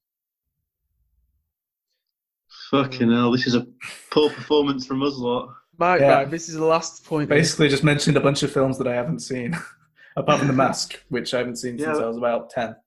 Exactly, yeah, I've seen it, but I can't bloody remember who was in it. My following two projects, sports drama Any Given Sunday and Spike Jonze's surrealist fantasy Being John Malkovich, led me to a Oh. reputation as a dramatic actress, the latter I have earning me that. my second Golden Globe nomination. That one I have seen, but I have no idea who you're talking about. Oh, I think I can picture her as well. Mm, Is it a brunette? No, Mm. no, no, it's not. it's not. nice. Oh. I can Oh, give you. I, right. I I think can give right. you Can I? Can I? Is it Helen Yeah. Mirren? incorrect. Shit. We're well Wow. out with we're well out with the ages here, chaps. Oh, wh- wh- when was she born? Oh. what was? How old Well, no, was she? she- I I don't don't think think I said what he said, but it's, say. I, I was going older because obviously he said uh, highest paid actor actress over 40. I was just trying to think of who was in Being John out, but that was- Malkovich, but now think I'm did- thinking think- I'm now I'm thinking I'm mixing that up with that Red film that John Malkovich I think you did. in. s- I think you Ah, did say her age. Oh no, sorry. You said, I think you said the date of birth. I No, I don't. I don't Oh, did you not? Oh, okay. I've, Mm. I have no idea who it is. Well, I, I'll give you one last clue, but I didn't write down. But I trying to avoid because I didn't want to pick like obvious films. Yeah, yeah. But I can tell you that she voiced. It's gonna be. It's gonna have to be quick. This. She, she voiced Fiona in Shrek. Oh, Cameron What? Diaz. Fuck. Cameron Diaz. Yes. The owner. Fiona. Fiona, Fiona. you. Fiona. Fiona. oh Christ, wow! Cameron I, right, I don't even remember her Yeah. in being John Malkovich. I I only don't- watched I that. don't. I only watched that like a year ago. Oh, actually, no, I do. I do. Yeah. Well, she got a she got a Golden Globe nomination for it. Christ. Great film. Retired in I love- I love 2014. Yeah, I didn't know that either. To be honest, I thought she was still going. No, Um, I did. Hmm. Hmm. and to be the highest paid actress over forty, Yeah. three billion Yeah. dollars. Jesus Christ. Why didn't you say? Tell you um, what, you threw me with that with that comment you made about her being a model. Like you wouldn't think of it looking at her now. I don't think I've seen her. In, I don't think I've seen her in a few years. What? Uh, Why? Why She didn't you look like say? Um, start opposite Jack Black in that romantic comedy, The Holiday. Well, that's why um, I was trying to avoid like the obvious films. that wouldn't have been obvious to me. Yeah. I would have not. I've, Nah. Holiday's a famous, pretty famous Christmas film. I've, I haven't. I haven't seen it. I've never seen it, but I've not seen it already. That's a rom com, so. I, I, I watched five minutes and turned it off. So, there you go. yeah. Not, not for me. Well, son, not for me. Uh, this is very shocking so far from from us. So Well, it's two can 0 pick it to up. two 0 to Richie, Yeah, two Yeah. yeah. to Richie. Good job. and if he gets this one, it's, it's game over. So you two better step it up. 'cause I've- Yeah, but It only, it, only finish took, it? it only took me all day to do this, so don't worry about it. It only took you all day. Um, right. Should we move on to the next one then? The third Yeah. one. Let's let's do it. Here we go. All right, come on. Thinking caps on, lads. Thinking caps on. I was born on July 26, 1964, and um, an American German actress, producer, and philanthropist. philanthropist. What's that when it's at home? That's easy for me to say. A philanthropist. There you go. Uh, sorry, just say the rest of that again. German. What? American German German. born, American German actress, producer, and philanthropist. Right. Okay. Philanthropist. I was the highest paid actress in the world in 2010 and again in 2014. Jesus. Yeah, no, yeah. In 2015, I was chosen as a people's as people's most beautiful woman and was included in Time's 100 most influential people in the world in 2010. I have been the recipient of se- several accolades, including an Academy Award and a Golden Globe Award. I'm ready to make a guess. I think Go on then. I'm not. I'm not sure about it. Jennifer Aniston. Incorrect. Shit. Ger- American born German. Oh yeah, shit. Fuck. I forgot about that. That part of it. That's what I, that's what I'm thinking of. Who's Okay. American? Yeah. Hmm. Right, I'll move on to the next next clue. I'm Born in daughter- '64. 64, July of 26. There you go. I'm the daughter of Helga Meyer, an opera singer from Germany. Helpful. And and John, mm, can't say his last name because it's the person's last name. Oh, John. Yeah. John, mm, an army employee and part time voice coach from Alabama. In December 2000, I was involved in a private jet crash on a runway from which, which me and the two crew escaped uninjured. Oh. The pilots were unable to activate the run- runway lights during a night landing due to the use of out of date approach plates. Oh yeah. Fucking hell. Most obscure clues. Wait, so the fact that her her dad's from Alabama is she is she a southern? Has she got a country accent? Are we allowed to ask questions like this? You can, no, yeah, yeah, fine. Um, okay. I wouldn't say, no, I wouldn't say so. No. So she's not sort of right. Okay. Hmm. I might, I might, there might be Yanks now screaming at me saying, "What the hell are you on about?" But, um, to me, no, it doesn't sound like it. it- Who do you think? Who do you think's listening to this? Well, you know, Oh, yeah. There's loads of Yanks listening. Where's Anderson? Where's Anderson fans? All that. So we're still no closer, but um, we're getting on to Oh, some, this is- some of the film clues now, so it might open it up for you. I hope so. This is embarrassing. Yeah, I hope so. After making my acting debut with a minor role in the thriller Hangman, I received early attention for supporting work in the action film Demolition Man, uh, released in 1993. My breakthrough role came the following year in action thriller Speed alongside Keanu Reeves. Oh, I know who it is. Fuck. you can't answer. I You know. can't answer some. I know. I've not even seen. I've not seen that. Well, the next one, Jack, you have seen, so you, you might be in with a chance. I was awarded the Ad- Academy Award for Best Actress and the Golden Globe Award for Best Actress, Best Actress in a Drama for portraying Leigh Anne Toy Tuohy in the biographical drama The Blind Side, released in 2009. Oh yes, yes, yes. Go on then. Is that? Do you want to go and guess? Who is it? Is it? Is it Sandra Bullock? It Hmm. is Sandra Bullock. Oh. yes, correct. I shouldn't have. I shouldn't have jumped in there so early. No, I didn't know she was American German. no. Hmm. Um, I think I'd heard kind that before. put that in there because it's not obvious, is it? Like you wouldn't tell her her accent. But I would. Well, I would. Mm, I would. I would say she's got a pretty strong Southern accent. Would you? I Not wouldn't say that strong. I wouldn't, yeah, I wouldn't say it's strong.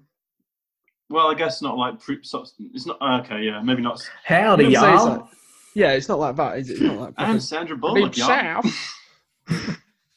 I'm from the Um, country. But, but yeah, the last clue I had was um, that the the second nomination she got for an Academy Award was um, for Gravity. which again, Oh my god. uh, yeah. Christ knows how she got that, um, and probably would have. Oh, God. You probably you you would have got got it after that, wouldn't you? Yeah, yeah, yeah. Right, let's crack on. Okay. Yeah. So we'll, so the scores are at two to one to Richie in Richie's favour. Jack with the one. Cool. We've got Sandra Bullock and Pepster's yet to score.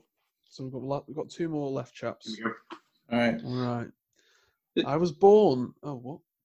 No, sorry. it's- I thought you were Go about to say something. Right. I was born on December 28th, 1954, and an American actor, director, and producer. I have received two Golden Globe Awards, one Tony Award for my theatre work, and two Academy Awards. I'm widely regarded as one of the greatest actors of a generation, and considered and I'm considered an American cultural icon in a career spanning more than 50 years. I'll give it a bit. I don't want to come too early. Hmm. Yeah, I've got I've got a guess, but I'll be wise and save it. Now that you've said that, actually, you've Safe, put me off my safe guess. Yeah. I That's, was- that's the last hmm. thing you said just put me off. Yeah. All right. Well, this might help you or it might not, this next one. I am a devout Christian who reads Bible daily and have considered becoming a preacher. I've been quoted as saying, I've had an opportunity to play great men and through their words to preach. I take what talent I've been given seriously and I want to use it for good. I'm guessing from the sounds. Mm. That, that did not help me. no. Well, I've learned something when I eventually know who it is. At least. Yeah. I, I, I think I have an idea in my head who it might be, but I'm not certain. So keep going. No, my ideas, my right. idea's been, been been and gone now. I think. Hmm. All right. I'll move on to the next point then. I've received much critical acclaim for my film work since the 1980s, including my portrayals of real life figures such as South, South African anti apartheid activist Steve Biko in Cry Freedom and boxer Rubin Hurricane Carter in The Hurricane, released in 1999. Never heard of either of those. Well, there's one obvious one that he also did, but I've not, I've left off that list. Right, I'm just gonna guess. I, I'm gonna guess Tom Hanks. Incorrect. Fuck. Very silly and naughty. right, we're ready, ready for next point. In Yeah. 2002, Yeah. I made my directorial debut with the biographical film Antwone Fisher. oh, this, yeah. The next two Right. clues will will open it up a bit. I think. I think Pepster, Pepster, you're gonna have to be quick here because I think Oh, great. Okay. I've got. A, fu- I've got. uh, I, I don't want to go. I, I've got. I've got someone in my head. Come on, Joe, guess early, like I do. It always works out Should really I? well. I won't be worried, Pep, because I'm I've not even got a name in, in mind. Right. Okay. Ca- ca- carry on, Henry. Hmm. Okay, then. Okay. My third feature film, Fences, in which I also starred, was nominated for the Bing, bing, Academy bing, bing, Award bing, for Oh, no, bing, bing. oh. 2016. Yeah, yeah, yeah, yeah. Oh, see? Go on. Mr. Is it Mr. Denzel Washington? It sure is, boy. Denzel. Very good. Christ, Very good. Christ, the, Well uh, the Jack. De- I forgot about the delay, and that made me uh, get a bit swe- sweaty there. Oh no, I went with the white one. Yeah. oh my god. Oh, But, um, Yeah. yeah, the, Hepster, would you the have got real that? life. I wouldn't have got that. No, I was going to go for Brad Pitt. Mm. Okay. The, the the last clue I had was that he won a Best Actor Oscar uh, for another film at Jack Scene um, for Training Day, 2002. Oh, what a film! Yeah. I've I haven't, I, I've got it in my collection. I've never got around to watching it. It's on Netflix now as well. I need to watch it. Ethan Hawke Yeah, I love well, that isn't it? film. Ethan Hawke, yeah. yeah. Um, and then the for real life person that I missed out was uh, Malcolm X. He played Malcolm Yeah. X in that fam- Ah. the famous Malcolm X film. Um, Mm. Right, so it's two two then. Going into the last Shit. question. That's your out, Joe. Tiebreaker. Joe's out. Yeah. Yeah, but- if he No, gets Joe it can right, still- I've not. Yeah. I haven't got a backup, so you better not do. I don't, Henry. What are the chances of me getting it right? Well, I, to be honest, I think there is a chance because All right. Okay. you'll you'll know this guy Right, definitely. here we go. Uh, okay. Oh no, it's that Broderick guy, isn't it? Matthew if it does come to a tiebreaker, I'll, I'll find him. All right. I was born on 8th of May 1984, and I'm a Scottish actor and former professional footballer. Oh fuck. As a promise, oh shit, sorry, it's just gone off. Hmm. As a promising young footballer, I was on the books of Aberdeen as a as a teenager, and after leaving school, signed for local professional team Greenock Morton, and made two first team appearances in the 2001 to 2002 season. Hmm. Okay. Having never acted before, I successfully auditioned for the lead role in Ken Loach's Sweet 16, which is being filmed locally. The film's success at the Cannes Film Festival gave me instant celebrity status in Scotland. Hmm. Never heard it- I've never seen that one. I like Ken. No, no. I've seen that one. Yeah, I'll have to add that to No. the watch list. No idea so far. Oh, No. Okay. No, I'm struggling. I had a regular role in the BBC TV drama series Monarch of the Glen, and then appeared in three films, including A Guide to Rec- Recognizing Your Saints, alongside Robert Downey Jr. Never heard of that either. to be honest. Never heard of any. a lot of films I've never heard of coming up in this quiz. Yeah. Well, I'm trying to steer away from. I yeah, I think he's del- he's deliberately picking the. Uh, yeah, no, yeah. Yeah, Obscure I, I, I don't the, the picking obscure ones. I appeared in the lead role in The Wee Man, directed by Ray Burdis, a film depicting the life of Glasgow gangster Paul Ferris. No. Right, Nope. Pepster, Yeah. this is where I want you to step. I want you to step in now, son. Okay. Right. Go on. The following year, in 2012, I starred in in a lead role of Detective Sergeant Steve Arnott, a detective of an Ah, yeah, yeah, yeah, yeah. The BBC police drama Line of Duty. Oh, Do you want me to say it? no. It's Go on. Martin Martin Cro- Crompton, is it? Is that his last name? Comp- Compston. Compton. Compton. Compton. yeah. Compton. Compton. Compton. Yeah. Yeah, that's it. Who the bloody Really? hell is that when you're at home? Boom. What? Thank you, buddy. Never heard Oh, of him. Richie, I thought I thought you were saying that as if you wanted to get in there and because you knew it. No, I just wanted to get. You know answer. what? I, I did. I I, th- I thought it. You know, when you started talking about the football at the very beginning, I had a, because I think he's played in Soccer Aid last time or at some point, and I Yeah, remember yeah, seeing some sort of done all the documentary. aids, I think. and he was he was like a sort of semi-pro footballer, um, or whatever Hmm. back in the day. So I did when you started talking about that, I thought, oh yeah, no, maybe it's him. But hey, As soon as you as soon as you said footballer, I instantly thought of uh, of Vinnie Jones, but obviously he's not Scottish, so that um, As soon as you Well, said football, I, wanted- wanted gave to up do being able to get it. But-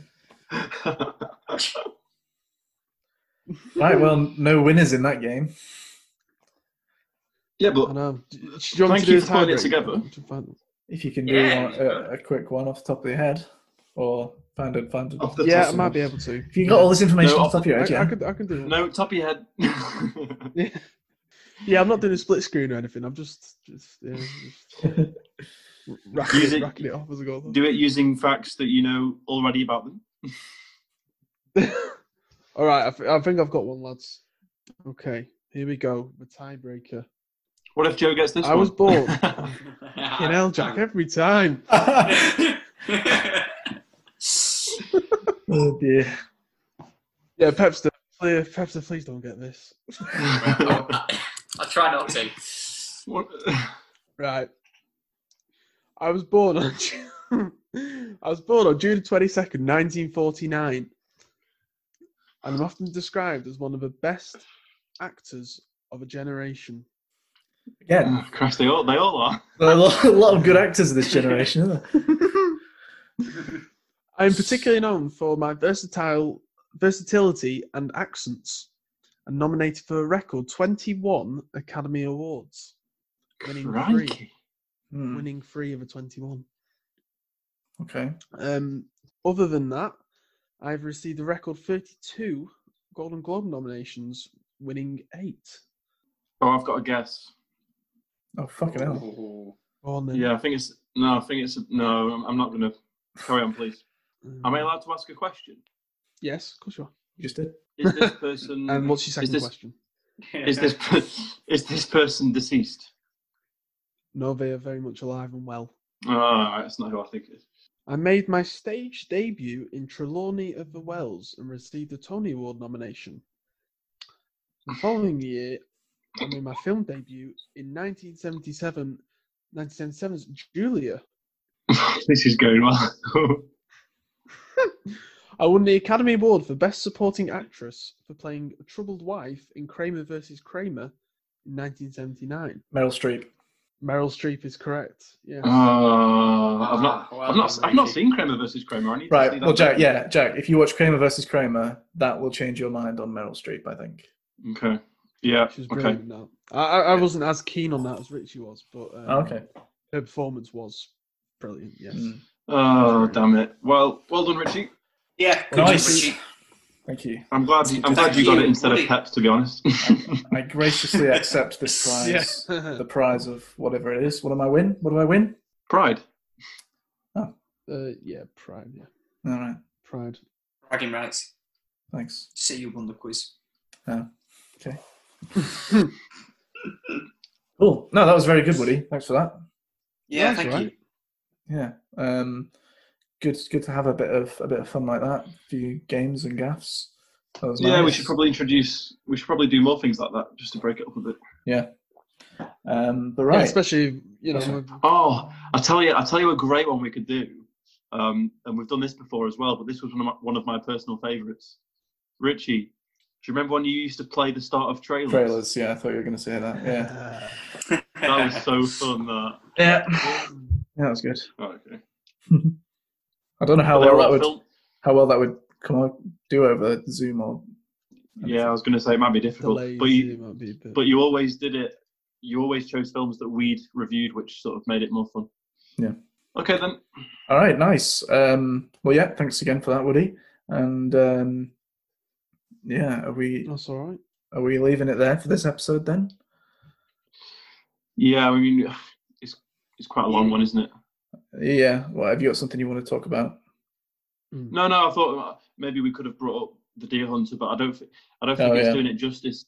Well, I don't think I'd, if we're going to talk about it, I, I don't think a quick mention is really. I'd rather do it justice and maybe do it next week or something. Yeah. Okay. yeah, Yeah, that's fine. That's fine. Yeah, we'll leave it. Um, Remember about it though, Jack. so I've, yeah, Mm. I've got something else to talk about, but again, probably worth a bit of a longer discussion. So Yeah. Okay. What to save do? It. What is what is something you've seen? No, no, it's Yeah, just season something he's not seen. No, Se- but- season two of Afterlife. Oh, oh, I need to watch that. I need to watch the first season.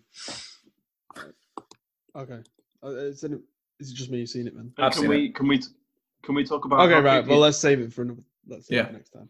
can we talk about how creepy it is that Zach Braff's going out with Florence Pugh? Did you say Zach Blaff? Zach Braff, what's he called? Braff. Braff, yeah. Braff. Yeah.